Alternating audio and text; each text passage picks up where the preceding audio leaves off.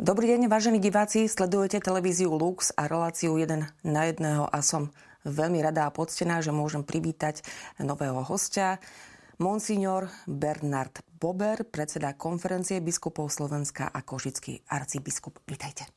Ďakujem pekne. Čo by ste poradili mladým ľuďom, ktorí sú síce oficiálne kresťania, sú pokrstení, majú za sebou birmovku, možno svadbu v kostole, ale vieru nepraktizujú. Ako keby tie sviatosti od cirkvi dostávali alebo vyžadovali, ale ako ich motivovať, aby teda skutočne zostali nie v kostole, ale v tej viere? No, viera je zohlasovania, takže ak sa k nim nedostane nejaká mimoriadná milosť, ak nezažijú nejaké krajinné veci, ťažko sa k ním dostať, pretože oni sú na mobilov, oni sú na ďalších a ďalších komunikačných kanáloch. Ťažko sa k ním dostať, ale ja myslím, že len tým, že budeme pozývať, tým, že budeme mať možnosť pri nieku ísť aj k tým ľuďom, kde si nebudeme robiť nejaké veľké zoskupenia, aj veľké koncerty a tak ďalej. Aj keď sa Godzom napríklad u nás udomácnil, tak aj tam je možno, že príležitosť ako osloviť týchto mladých ľudí. Alebo na ulici, alebo kde si v spoločenstve, keď ideme. Ja myslím, že len tak. Nedá sa to nejakým príkazom, vonkoncom, nejakým hromžením. Dnes nikomu nemôžete nič prikázať, pretože to, čo je prikázané, tak to nie je z lásky. A čo sa nerobí z lásky, nemá to dlhú trvácnosť. To by bolo len také strašenie ľudí a viera nie je zo strachu. Viera je naozaj z ochotného prijímania Božích pravd, Božích znamení a z prejavu Božej lásky, ktorá je starostlivá, ktorá je trpezlivá. Aj u apoštola Pavla v Korinskom liste je tam krásne vypísané, čo je láske. Toto jedine istotne. A potom pre nás asi len tak, že budeme oslovať napríklad tým, že keď bola pandémia, tak sme my kňazi dokonca u našej košickej diecéze 77 kňazov chodilo do našich nemocníc, ukazovali nielen hrdinstvo, to nie je lacná popularita, nie je nejaké hrdinstvo, ale že išli a slúžili. A slúžili nielen napríklad, že vyslovenie sviatosti alebo príložku, ale normálne, bežné, zdravotnícke na triáži nás zadelili a tam chodili naši kňazi. Tak to je jedna vec. Potom je to charita, ktorá tiež tým, že slúži, tiež ukazuje, že nie iba za všetko treba platiť, ale že aj dobrovoľníctvo. A u nás v Košiciach tiež, keď to zase Košica hovorím, bol rok dobrovoľníctva, tak sme získali ľudí pre dobrovoľníckú službu, ktorá mnohým ľuďom tak trošku dobre padla a povedali si, že jak jeden mi vraj cipána. A to čo znamená? Že zadarmo slúžite? No áno. A toto osloviť vie, lebo my sme zvyknutí už pomaly za každý krok mať zaplatené. Takže zase pripomeniem služba, trpezlivosť a prieniek do týchto spoločenstiev mladých ľudí. Sú tu birmovky, sú tu všetké prijímania. Pochopiteľne, ja myslím, že to okolie mladých ľudí dnes je dosť náročné a veľmi ich volá prežívať svoj voľný čas iným spôsobom ako doteraz. To prostredie v našich rodinách je dosť taký, by som povedal, nepohanské, ale o viere sa málo hovorí. A toto je ten základ tam, že ochladli vzťahy a nerozpráva sa o náboženských duchovných veciach pri rôznych príležitostiach, keď sú svadbe, keď sú krstiny, duchovné veci. O všetkom sa rozpráva, len o týchto veciach. A toto je práve ten veľký mínus.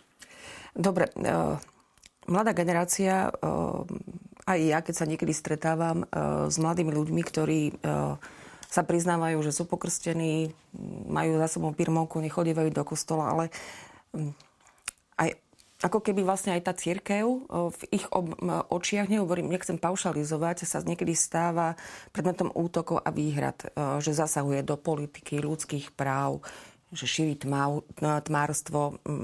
Reagujú kňazi a možno aj my ako veriaci dostatočne na to? Mali by sme na to reagovať? Tak o cirkvi sa všetko možné. To je najstaršia inštitúcia. Už hovorilo, takže môžeme si povedať, že je stará, ale pritom múdra, pretože je boského pôvodu. Je zakladateľom Ježiš Kristus. To, že má aj ľudské prejavy, to je jasná vec, veď vytvorená z ľudí. A cirkev je pre ľudí, pre ich spásu, pre ich vedenie k večnému životu. Áno, to, že sa niekedy vyjadríme, konečne každý jeden z nás, nie len členom cirkvi, ale aj občanom tejto spoločnosti, koľko ľudia si tak všelijako vydýchnú, alebo všelijaké prejavy majú. Zaujímavé, že hneď, keď niekto z kňazov niečo na kázni povie, alebo biskup niečo povie, veľmi zareagujú, čo si on dovoluje a tak ďalej. Isté sme aj verejní činiteľi a tým pádom, že slúžime väčšiemu spoločenstvu, to nie je dialog dvoch, jak my teraz tu sedíme, je pravdou. Ale myslím, že usilujeme sa predovšetkým ohlasovať tie Božie pravdy. A za to nás nemôže nikto kritizovať, že ohlasujeme Božie pravdy a postoj cirkvi. Konečne cirkev prežila niekoľko storočí, 20 storočí. Prežije aj ďalšie, istotne. Kristus Pán jej prislúbil trvalne dokonca čias a konečne je to jedna fáza nášho života a potom ešte aj väčšina fáza života. Ale keď toto ohlasujeme, nemôže nám niekto hovoriť, že cirkev z Boží pravdy vytvára aj morálne stanoviská, určité princípy, ktoré hlása. Nemôžno z tých Božích vecí ustúpiť. Jednoducho sa niekomu páči, alebo nie, jednoducho tak. To, že sa niekto naozaj možno, že svojou povahou z kňazov či biskupov vyjadri. Konečne vždy, keď hovoríme o niektorých otázkach aj na konferencii, tak naozaj v dialogu hľadáme riešenie. Aspoň si myslím, že áno. A konečne každý biskup je v svojej diecéze autonómny. On nepodlieha nikomu, ani predsedovi, ani tej konferencii, pretože on je na svojom území autonómny, on riadi svoju diecézu, tomu nikto nemôže zasiahnuť, nie je Svätý Otec. A to myslím, že nechceme vyprovokovať, že by Svätý Otec ku každej kázni nejaké príspevky svoje mal, ale myslím, že nie. Či sa dostatočne vyjadrujeme k spoločenským veciam? Možno, že povedať treba, že áno, možno, že niekedy z opatrnosti, možno niekedy aj z bojazlivosti. Ja nechcem povedať, že už že z nejakých iných dôvodov, ktoré sú nižšie, že sa nechceme zastať, alebo že sa bojíme zastať cirkvi, alebo vyjadriť svoj názor, ale myslím, že nie. Zase príjmeme každú kritiku, pokiaľ je aj zo spoločenstva. Konečne každý, kto hľadá pravdu, tak musí ju hľadať. Jasná vec. A musí aj svoje názory očisťovať. A aj svoje postoje možno, že sa upokorniť alebo byť pokorný, pretože nikto z nás nedostal patent na to, že má vždy vo všetkom pravdu. Nakoľko sa ona, tá náš ľudský prejav stotožňuje s tou Božou pravdou, natoľko sme tak verní evanjeliu a cirkvi a teda aj Pánu Bohu. A už ma na záver otec arcibiskup. Ako je to s hovorcom konferencie biskupov Slovenska? Pýtam sa to tak trošku aj zištne. Bol Martin Kramara, ktorý vlastne bol súčasťou tejto relácie, má svoje iné povinnosti. Bude mať KBS hovorcu? KBS bude mať istotne hovorcu. Áno, predpokladá sa, že každá takéto inštitúcia bude mať aj nejakého takého zástancu nás. Že svetskému svetu, keď sa budú diať nejaké veci, aby samozrejme boli. Nemusí nás zastávať alebo reprezentovať. Jasné, že odkonzultuje všetko s predsedom alebo dokonca so stálou radou, keď ide o nejaké stanovisko. Konečne stanovisko, ktoré vydá biskupská konferencia, musí byť jednoznačne potvrdené všetkými biskupmi. To sa nedá takto. Potom môže byť biskup, predseda, ktorý ako predseda hovorí za konferenciu, ale nie za všetkých, ale jednoducho svoj postoj urobí k spoločenským veciam. No a hľadáme. Hovorcu hľadáme. Škoda, Martin bol veľmi dobrý, veľmi usilovný, konečne odborník pre mediálnu oblasť. Toto študoval a tu sa vyštúbil, sa tak povedať, počas týchto rokov. Ľutom je, keď odchádzal, to je pravda, ale vyšší hlas zaznel, to je hlas jeho biskupa, zavolal do svojej diecézy. Ale v tomto čase sme oslovili niekoľkých ľudí.